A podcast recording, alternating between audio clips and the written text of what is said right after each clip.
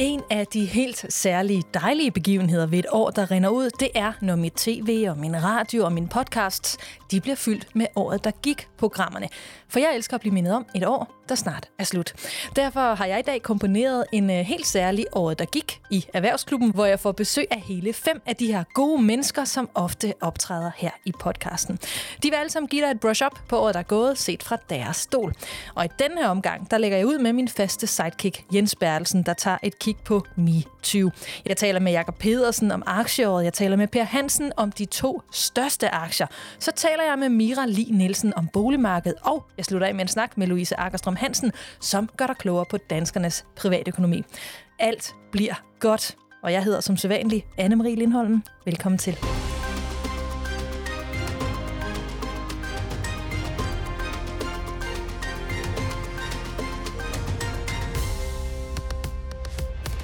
Nu skal vi kigge på en af årets største erhvervshistorier, altså et af de emner, vi talte allermest om.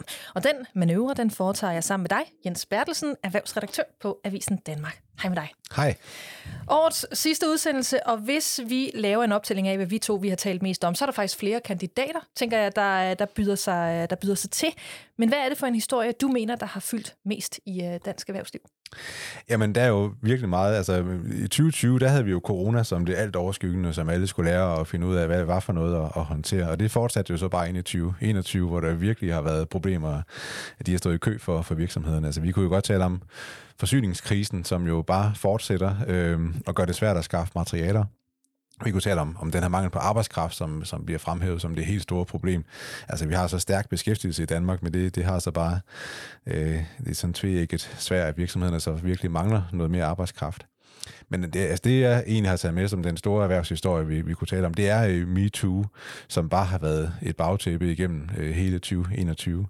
Og det er jo klart, at TV2 er løbet med rigtig meget negativ opmærksomhed på det.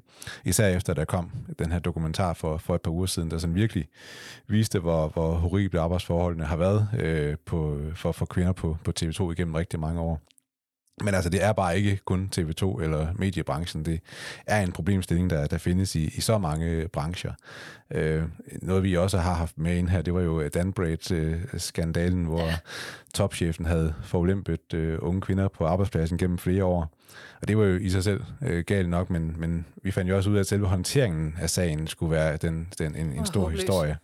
Ja, fordi nogen prøvede at frede topchefen, og de her landbrugsorganisationer, der ejer virksomheden, de anede ikke, hvad de skulle stille op. Så røg topchefen ud, så røg bestyrelsen ud. Så kostede sagen også topposten for Anna Arnung, topchefen i Landbrug og Fødevare, der måtte stoppe sin 25-årige karriere der på grund af håndteringen af sagen. Så selv nu her, hvor man havde troet, at nu har alle forstået, hvor stor den her dagsorden er, jamen så dukker der sager op stadigvæk. Bare her i sidste uge var det pludselig Nykredit, der var lykkes med at holde en juleforkost, inden at det blev frarådet, og bagefter var de ude og fyre 3 ansatte, fordi der var sket nogle krænkelser til den her fest. Så det fortæller lidt om, hvor stort det her er. Og hvad tror du af hele den her snak, som du er inde på, det har fyldt massivt, især her i 2021. Hvad tror du af hele den her snak omkring det, og håndteringen af de her sager, som både har været historisk ringhåndteret, men også jo helt korrekt efter bogen-agtigt håndteret. Hvad tror du, det kommer til at føre med sig? Jamen ledelsesmæssigt, så er det her bare noget, som alle skal forholde sig til, og det ved jeg, det hører man fra ledere på alle niveauer nu, at det prøver man så på, fordi de begynder jo at få indberetninger fra medarbejdere, som de så skal håndtere. Og det er bare svært, fordi hvis ikke man har nogen politikker, der er på plads, eller at man sidder og diskuterer med sig selv, hvad er det for en kultur, vi egentlig har her, og er der noget helt fundamentalt, der skal laves om? Og hvis man har en kultur, der er bygget op gennem årtier, så er det bare mega svært, fordi du står med nogle mennesker, som er vidt forskellige, og nogen, og det har jo også vist, og det kan jo også være på meget højt niveau, de synes ikke, der er det store problem, og andre, de kan sagtens se masser af problemer, men også risici, hvis man ender som sådan en virksomhed, der er den slags, der ikke kan passe på sine egne medarbejdere. Så på den måde, så er det et meget stort emne. Tør du gætte på, hvor stor en sag, eller hvor stor et emne det her, det bliver i 2022 også? Jamen det med, at der vedvarende dukker sager op, det fortæller mig i hvert fald, at der ledelsesmæssigt vil være meget fokus på det her, på en måde, vi slet ikke har set før. Altså der er en ny tid, vi er i nu, fordi nu kommer whistleblower-ordningerne, der bliver formuleret politik, og folk skal på kurser for at lære at håndtere det her. Og trods det, så vil der stadigvæk komme nye sager, og måske også nye skandaler. Og skal man sige noget positivt om det, så er det jo, at nu kommer sagerne så rent faktisk frem i lyset. Det har jo været det store problem, at vi kan se, at det er gamle sager, vi samtidig hører om, men man har bare manglet, man har ikke haft værktøjerne, eller man har ikke haft et sprog til at tale om, hvad det er, der foregår. Og der er vi så kommet et nyt sted hen, og nu kan man i hvert fald godt tale om det. Så må vi så se, hvad der er, der skal tales om i 2022. Der er noget, der tyder på, at det kunne ende et bedre sted. Muligvis. Og apropos det, og ende et godt sted. Det er sidste afsnit i dag, vi optager af Erhvervsklubben. Det kommer jeg til at sige til alle de gæster, der er med. Fordi det har været et fantastisk år. Der har været masser at snakke om. Det bliver skide godt igen til næste år. Så for nu vil jeg bare sige tak for et dejligt år, Jens. Og ønske dig et godt nytår. Selv tak. Og i lige måde, Anne-Marie. Du kan få meget mere erhvervsstof fra erhvervsredaktør Jens Bertelsen og alle de andre journalister på Avisen Danmark ved at klikke dig ind på avisendanmark.dk. Nu skal vi tage en overflyvning på aktiemarkedet anno 2021, og det gør jeg sammen med Jakob Pedersen, der er aktieanalysechef i Sydbank. Hej Jakob. Hej med dig. Altså jeg ved næsten ikke, hvor vi skal begynde henne, og jeg slipper heldigvis også for den del, fordi hvordan vil du beskrive aktiemarkedet i 2021? Jeg vil jo egentlig starte med at beskrive det som utrolig resistent i forhold til, hvad der er skyllet ind over os af potentielle afkastproblemer, altså i form af Evergrande i Kina, som kan vælte det kinesiske boligmarked, i form af den nye omikron-variant, i form af pengepolitisk opstramning. Der synes jeg egentlig, at aktierne de har klaret sig rigtig godt, og det har de faktisk kun, fordi virksomhedernes indtjening har været rigtig meget bedre, end hvad vi regnede med ved indgangen til året. I modsætning til normalt, hvor vi analytikere, vi er ude og sænke vores forventninger til virksomhedernes indtjeningsudvikling hen over året, så i år, der har vi faktisk set, at den er blevet opgraderet markant rundt om, og det er den stærke indtjeningsudvikling, der har hjulpet aktiemarkederne til faktisk at lave fornuftige, positive afkast i år. Men der har vel alligevel ikke kun været lutter lavkage. Vi har haft en del runder her i Erhvervsklubben, hvor vi også har talt om aktier, der har klaret sig dårlige, indeks, der har klaret sig de er i hvert fald underpræsteret sammenlignet med så mange andre. Det er også rigtigt. Der er dele af aktiemarkedet, som har rigtig ondt, men nogle af de dele af markedet, også når vi kigger herhjemme, var jo noget af det, der kørte fantastisk i 2020. Og det er nok meget i lyset af det, at de nedture, vi har set i år, de også skal ses, men det er rigtigt. Vi har haft udfordringer her i de seneste kvartaler med forsyningsproblemer rundt om i mange dele af verden, og stigende råvarepriser, stigende priser på transport, og det har altså gjort rigtig ondt endda i nogle virksomheder. Så det har meget været et spørgsmål om, også i 2021, at vælge de rigtige aktier. Det kan man også se, når man kigger på, hvad er det for nogle selskaber, der har givet de høje afkast herhjemme, kontra dem, der har givet de negative afkast. Der er meget, meget stor forskel. Og i forhold til det, hvad synes du så, der har været mest opsigtsvækkende? Ja, man kan jo sige, at de forsyningsproblemer, som vi ser lige i øjeblikket, dem havde vi jo ikke registreret ved indgangen til året. Og det må man sige, det har været med til indtjeningsmæssigt at trække tæppet noget væk under nogle selskaber. Vestas, GN Store Nord er to af dem, som springer kraftigst i øjnene herhjemme. Omvendt så er der virksomheder, som har fået noget ud af krisen, altså tage en Bavarian eksempelvis, som nu formentlig kommer i gang med at lave vacciner mod corona, som kursmæssigt har klaret sig rigtig godt. Så det er stadigvæk en ret todelt udvikling. Vi ser, at nogle selskaber kan virkelig profitere af det, der foregår ude i verden. Andre har det sværere med med nogle af de ting, der sker. Og gør alt det her så 2021 til et historisk år? Eller et år, vi vil huske? Det synes jeg jo egentlig, det gør. Jamen, altså, det gør det i hvert fald fra min side, fordi fordi vi har, haft en, altså særligt nogle af de problemer, der er trådt frem i forlængelse af corona. Altså hele forsyningsproblematikken, høje energipriser, en inflation, som hamrer derudad. Det er ting, som vi ikke havde set og forventet i samme omfang ved indgangen til året. Og det er i og for sig med til at skabe et nyt regime. Bare det, vi får en inflation, der når det niveau, som den gør i øjeblikket, omkring 4-7%, afhængig af, hvor vi kigger hen i verden. Det, at vi nu ser centralbanker, som kommer til at stramme op, i hvert fald i USA. Altså, det er et nyt regime i forhold til det, vi har været vant til faktisk siden finanskrisen. Og det kan godt være med til at skabe nogle andre dynamikker på de finansielle markeder, og det kan også påvirke aktiemarkedet. Og hvad tror du, det kommer til at betyde for 2022, altså alt det, du siger her? Jeg tror, i første omgang, så kigger vi ind i 2022, som bliver med endnu større udsving, end det vi har set i 21. Og jeg vil også sige, at når vi kigger ind i 2022, så ser jeg et marked, hvor risikoen for meget lave eller ligefrem negative aktieafkast er større, end de har været i mange år. Og det er blandt andet selvfølgelig relateret til, hvad der sker med omikron-varianten. Altså vi kigger allerede nu på nogle aktiemarkeder, særligt i USA, der er rigtig dyre.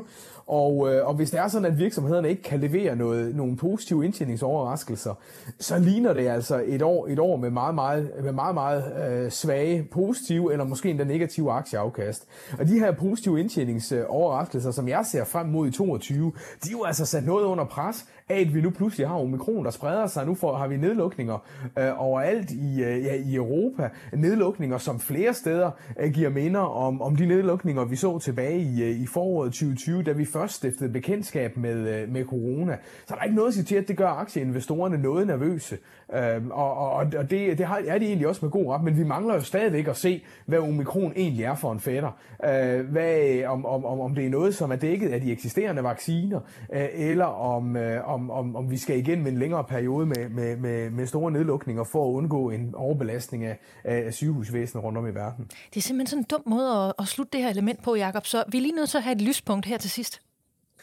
Ja, lyspunktet, synes jeg jo, det er stadigvæk, når vi kigger på virksomhedernes indtjeningsevne. Det kan også være, vi kan også hive fat i prisfastsættelsen. Den er møgdyr i USA, men det er den altså ikke hverken i Europa eller på emerging markets.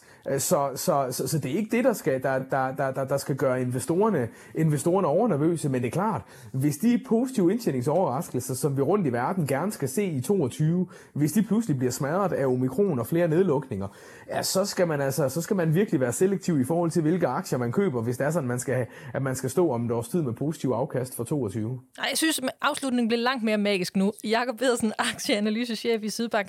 Tak fordi du var med her i allersidste afsnit af Erhvervsklubben for i år. Tak for det. Fedt og god afkastjagt til alle lytterne.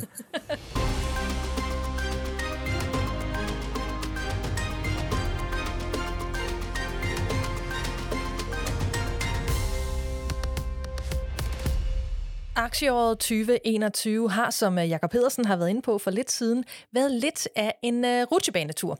Og nu skal vi så se på to af de aktier, som har trukket nogle af de største overskrifter i år. Og med til at udvælge de to aktier, der har jeg Per Hansen, der er aktieanalytiker hos Nordnet. Hej Per. Hej og et glædeligt jul. Tak skal du have, Per, og i lige måde. Da vi skulle udvælge de her to aktier, der var vi faktisk meget enige om den første, nemlig GameStop-aktien. Vil du ikke lige forklare, hvad var det nu egentlig lige, der var los med den? Jamen, GameStop var jo en af de aktier, som lavede mange overskrifter, og som bevægede investorerne, og som udfordrede Wall Street i kampen mod Main Street for nu snart lidt mere end 11 måneder siden. Det, som var casen, det var, at der var nogen, der begyndte at interessere sig lidt alternativt for investering ved at få deres investeringsopdateringer eller investeringsråd fra nogle fora. Og det betød altså, at vi så nogle aktier, der stak fuldstændig afsted og som havde en kursudvikling, som jo var meget løsredet fra det, som man under normale omstændigheder vil kalde, de normale nøgletalsbaserede investeringer. Og kan vi egentlig konkludere noget altså på det, der skete dengang, altså nu her, hvor det overstået? Hvad kom der ud af det? Blev vi klogere på aktiemarkedet? Jamen, vi blev i hvert fald klogere på den måde, at der har de seneste 1 til 2 år, der er der kommet mange nye investorer ind, som ikke har en klassisk tilgang til det at investere. Så det her, det startede lidt som værende et forsøg på fra Main Street at gøre et oprør mod Wall Street, hvor man ligesom siger, at de her Wall Street-folk, de her Wall Street-typer, de skal ikke sådan bare kunne dirigere aktiehandlen, og hvis der er nogen hedgefonde eller andre, som sælger sig kort i en aktie for at presse en aktie ned, jamen, så vil vi gerne give et modsvar. Så vil vi gerne sige, at tiderne skifter. Der er a new sheriff in town, og der er ikke bare de nøgletalsbaserede udsigter, som skal bestemme, hvor aktierne de skal hen. Så det, jeg tror, man tager med derfra, det var, at i 2021 og i slutningen af 2020, der fik man en ny investorgruppe, som ikke var vokset op i det traditionelle investerings- og analytikermiljø, men som havde en alternativ tilgangsvinkel til det at investere. Jeg tror ikke, at det vi har set i 2021 har været det sidste, vi kommer til at se fra den her alternative tilgang. Men jeg tror også, at man er nødsat til at være lidt realistisk og så sige, det er altså ikke alle, det er langt fra alle, som har tjent penge på GameStop eller på andre af de selskaber, som et stykke hen ad vejen blev diskuteret mere op, end prisfastsættelsen den egentlig kunne berettige til. Ja, hvor er den egentlig endt hen, den der GameStop? Altså jeg kan huske månederne efter, der tog den sig sådan nogle ture op og så gevaldigt ned igen. Men hvor er den hen nu? Jamen hvis man kigger på det, jamen, så er det jo egentlig sådan, at så ligger den faktisk overraskende højt. Oh. Så GameStop har egentlig op og ned, så har den egentlig været i stand til at fastholde noget af den gevinst, noget af den kursstigning, som aktien den blev underlagt der i de hæsblæsende januar-februar-dage, og som også varede lidt ind i marts. Så man kan sige, lidt eller noget har investorerne, der specifikt fået ud af det i GameStop. Nå, vi var mere i tvivl om, hvilken aktie vi skulle vælge som nummer 2, men vi landede altså på en dansk aktie, vi valgte Bavarian. Hvorfor mener du, at det her det er en væsentlig aktie at tale om, altså når vi taler året, der gik? Jamen det er fordi Bavarian Nordic, den har sådan set lidt af det hele. Den har store kursudsving. Det er en aktie, der deler vandene mellem dem, der elsker den, og dem, der er skeptiske. Det er en aktie og et selskab, som har haft en betydelig rolle, i hvert fald i nyhedsstrømmen med hensyn til covid-19. Først med en vaccine, så skrænkede man det ind til en boostervaccine. Så var der debatten og diskussionen om, hvorvidt Danmark selv skulle have sådan et vaccineberedskab. Så var der ideen om, at Bavarian Nordic synes, det var, og det kan man måske nok sige lidt med rette, lidt for dårligt, at Danmark ikke ville være med til at sponsorere eller udvikle den her vaccine. Og på den måde, der kan man sige, Bavarian Nordic er en aktie, som altid bevæger investorerne. Den skiller vandene, og den er i hvert fald en af dem, som har lavet flest overskrifter i 2021. Altså da vi skrev sammen om den her aktie, der var du inde på det her med, at de private investorer, de elsker at handle den, men de store, større investorer, de elsker at shorte den. Altså hvorfor, hvad er det ved den her aktie, der har gjort, at det er blevet sådan? Jamen altså, jeg tror, at de private, de kan jo godt lide noget, der bevæger sig. De kan godt lide noget, hvor man med det samme på dagen eller inden for ugen får resultatet af sine investeringer. Det vil sige, den her nyhedsstrøm, der kommer, er den afspejlet i aktiekursen? Burde den være mere eller mindre afspejlet? Og så videre, og så videre. Så jeg tror, hvis man kigger på det her, så er der en tredeling. Der er for det første de private investorer, som elsker at handle i aktien.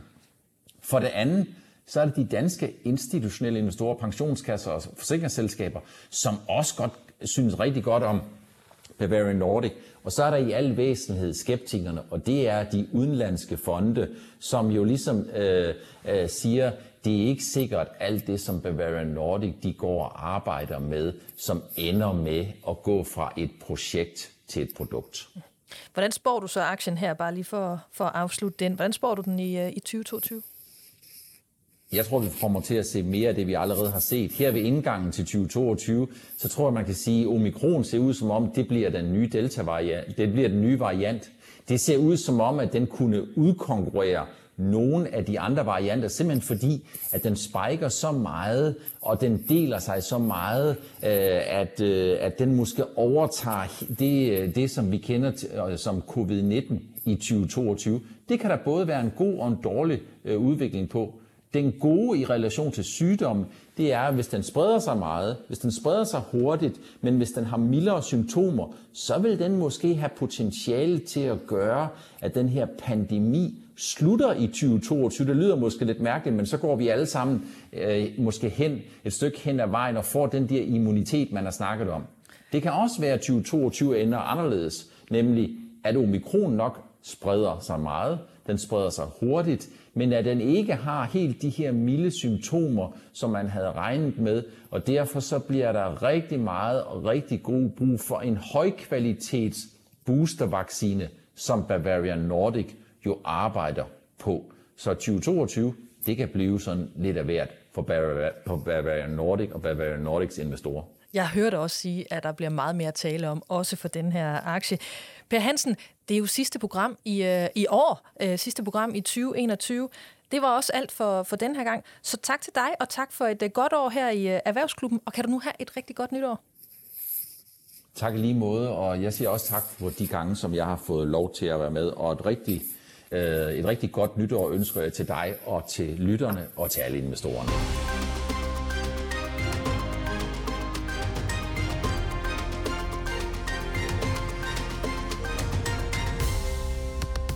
Først var det varmt, så var det brandvarmt, og så blæste der lidt køligere vinde. Nu skal vi snakke om boligmarkedet, der jo har været meget omdiskuteret i år.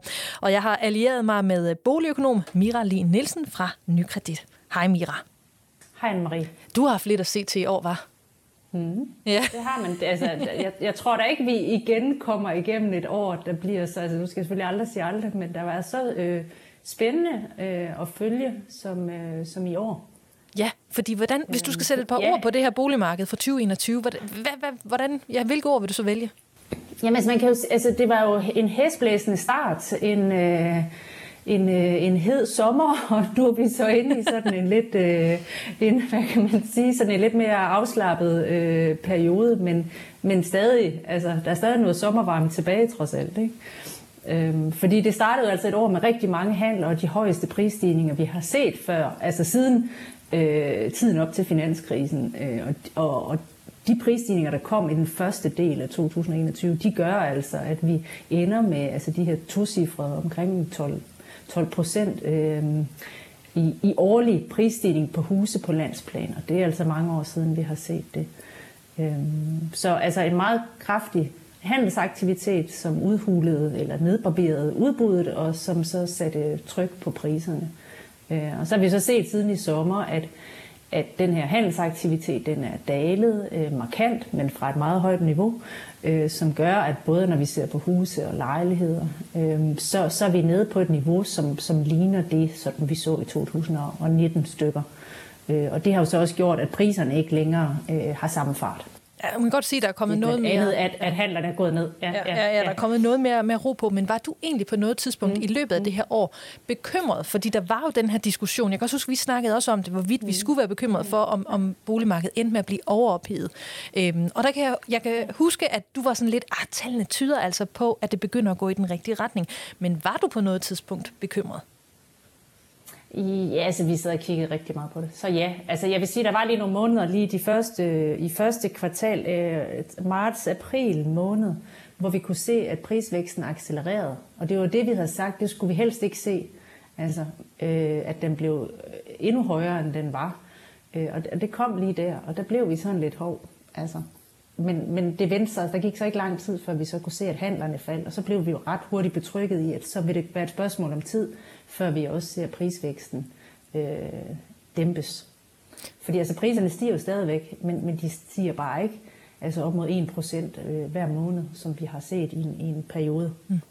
Men gør det her så 2021 til et helt sådan særligt år. Altså det har jeg spurgt mange af de andre, der har været med i det her afsnit også om, nemlig. Altså går det her 2021 lidt over i historien som et år, vi vil komme til at huske? Ja, yes, det synes jeg faktisk godt, man kan se eller sige, fordi at de første 3 måneder af året, de var så helt, altså så synligt anderledes end de første 3 år på eller 3 måneder på et år normalt er på boligmarkedet. Altså, der var så mange handler og nogle af de højeste prisstigninger måned for måned.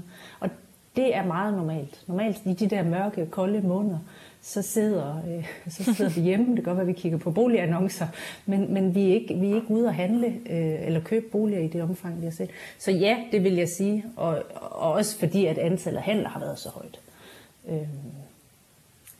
Og nu overgår altså salget af huse her, da vi fik novembers tal for nylig, overgår nu salget i de 12 måneder sidste år, som også var et godt år. Ikke? Så ja, det har været et særligt år. Men vil du så mene, at frygten for en overophedning, er den aftaget fuldstændig? Og her tænker jeg selvfølgelig også på, at hvis vi kigger lidt ind i 2022, altså hvad forudser der kommer til at ske? Altså om den er aftaget fuldstændig, det er nok så meget sagt, men altså lige nu føler jeg mig ret overbevist om, at 2022 bliver sådan et forholdsvis kedeligt normalt år på boligmarkedet. Stadigvæk sådan mange handler, så ikke et boligmarked, der er gået i stå. Vi vil også se prisstigninger, men der ser vi altså modsat i år, hvor vi har haft de omkring 10-12% på hus og lejligheder, så regner vi med, at vi kommer ned omkring 3% næste år for både hus og lejligheder. Og det hænger altså sammen med den fart, som priserne har haft på i det sidste stykke tid. Og også især de områder, der har trukket rigtig meget op i hovedstadsområdet, kan vi jo se, at prisstigningsfarten er aftaget mest. Så det betrykker os lidt, og mig, når jeg sidder og kigger på tallene, at det bliver noget af det, som man faktisk godt kan kalde en blød landing på boligmarkedet. Det er ikke særlig tit, det er sket i historien. Men det er faktisk det, vi sådan tror mest på. Og som vi har fundet frem til, når vi laver vores prognoser. Men så selvom vi har den her bløde landing, som du kalder det, hvad betyder det så egentlig for dem, der skal ud på boligmarkedet for første gang? Fordi jeg hørte dig sige, der vil stadigvæk være prisstigninger, om end ikke så høje, men altså de lån, man har mulighed for at optage, er jo også af en anden type, end det var i begyndelsen af året, hvor renten var simpelthen så helt ufattelig lav. Ja, altså det er blevet dyrere. Det er blevet dyrere at købe bolig. Altså boligbyrden er højere. Det kræver en større del af indkomsten at få sig et hus, fordi at selvom vi oplever de her stigende indkomster, så har der været den her rentestigning, og samtidig så har boligpriserne øget betydeligt mere, så det er blevet dyrere at skulle ud og købe et hus eller en lejlighed for folk. Ja, og det er der heller ikke noget, der rigtig... Og især for dem, de nye, der skal ind på boligmarkedet, ja. Ikke? Jo. Altså, hvis man har været med sig og har en boligprisstigning med sig i bagagen, når man skal købe den næste bolig, så er man noget bedre stillet. Ja. Men det er der heller ikke noget, der tyder på, selvfølgelig, at det ændrer sig i forhold til det her i 2022. Nej, det er der ikke rigtigt. Nå, således, jeg ved ikke rigtigt, om det var sådan opmuntrende. I sidste episode, der snakkede jeg lidt om leverpostejen, og noget var sådan lidt, så måske er det her en lille leverpostejsmad, vi slutter af med.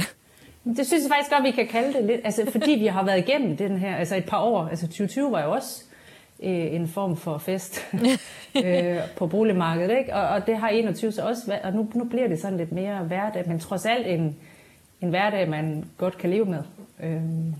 Fordi der skal nok være mange bolighandlere, og så det altså prisstigninger langt de fleste steder. Men mindre vi kigger på sommerhusene, der forventer vi faktisk, at priserne kommer til at fortsætte med at falde. De er begyndt at vige noget. Og det handler jo om, at der er ikke så mange, der har så akut et behov for sommerhus mere. Og så har de altså også...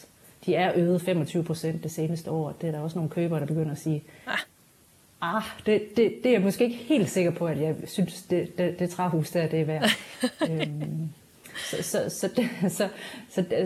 Så sommerhuskøberne, hvis man har lidt mere ro og is i maven, så synes jeg, man skal vente lidt med at kigge på det. Det tror jeg, det godt kan betale sig. Lad os slutte den der med det her gode råd. Mira Lian Nielsen, boligøkonom fra Nykredit. Tak fordi du var med i Erhvervsklubben, og kan du nu have et rigtig godt nytår? Mange tak, og tak igen.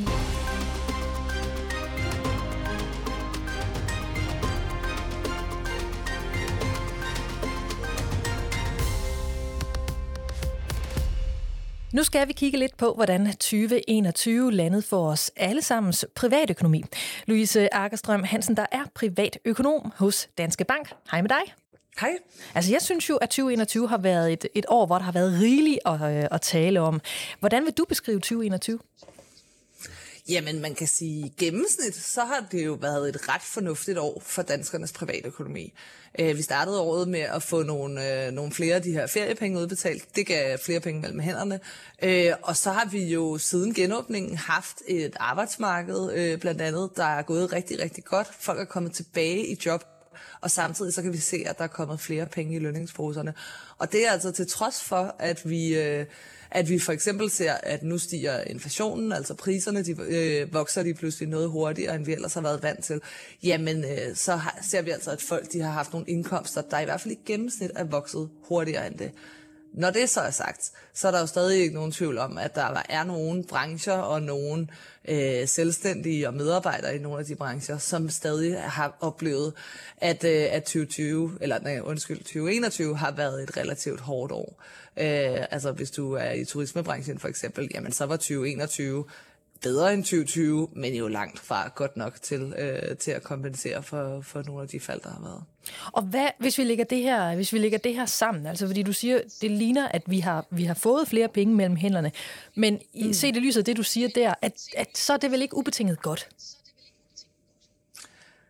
Jeg vil sige, for den enkelte er det nok meget rart at have fået flere penge mellem hænderne. Især når man står i en krisesituation, ikke? Så er det jo altså rigtig rart, at man hvis der er meget usikkerhed, at man så ikke også skal være bekymret for, at ens pension bliver mindre værd, og man ikke også skal være bekymret for, at ens bolig bliver mindre værd, for eksempel.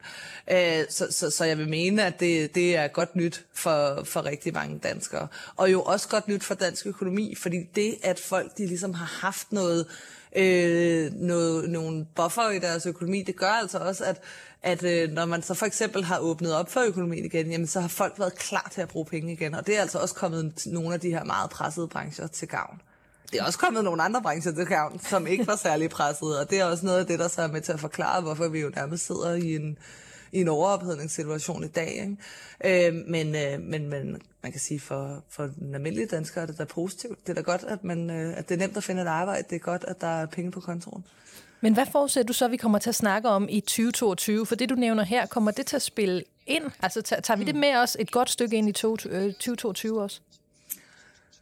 Ja, man kan i hvert fald tydeligt se, at sådan noget som feriepengene, de er altså ikke blevet brugt endnu, og vi har jo også sparet en del penge på, at vi i lange perioder ikke har kunne gå ud og bruge, som vi har været vant til. Så på den måde, så regner jeg lidt med, at der stadig er overskud på kontoen, i hvert fald i gennemsnit i 2022.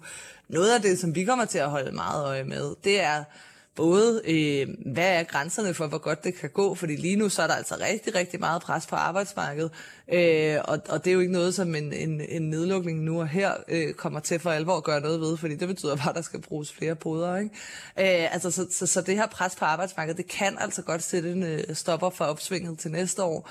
Og så er der jo også inflationen. Altså, det er jo ikke noget, vi har været vant til at tale om i snart overvis. Der har vi primært diskuteret, hvorfor den blev ved med at være så lav. Men det kommer til at fylde noget mere. Fordi et er, at lige nu, så er den drevet i høj grad af energipriser. Det er svært for os herhjemme at gøre så meget ved. Men det, der bliver rigtig interessant at holde øje med, det er, jamen kommer der også noget indlandsk drevet inflation? Kommer der noget inflation, der bliver drevet af, at folk bliver om højere løn, for eksempel?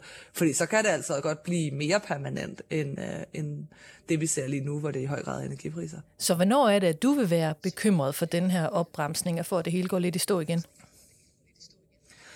Jamen, det er jo nok, hvis der begynder at komme så meget pres, at virksomhederne er nødt til at sige nej til så mange ordre, at de er nødt til at hæve lønnen i en grad, så det også kan begynde at gå ud over vores internationale konkurrenceevne. Jamen, så kan det godt gå hen og blive bekymret. Louise Aggerström, privatøkonom i Danske Bank. Tak fordi du var med her i årets sidste udsendelse af Erhvervsklubben. Så jeg vil også slutte af med at sige, kan du have et rigtig godt nytår? I lige måde, tak. Erhvervsklubben er slut for i dag og for i år. Jeg vender stærkt tilbage i det nye år, hvor du blandt andet kan glæde dig til, at Erhvervsklubben i begyndelsen af året skifter karakter. Der bliver stadigvæk masser af erhvervsstof, som der plejer, men bare lidt anderledes. Så den teaser lavet, du bliver klogere, når kalenderen siger 2022. Ha' nu et dejligt nytår, og mange tak for i år.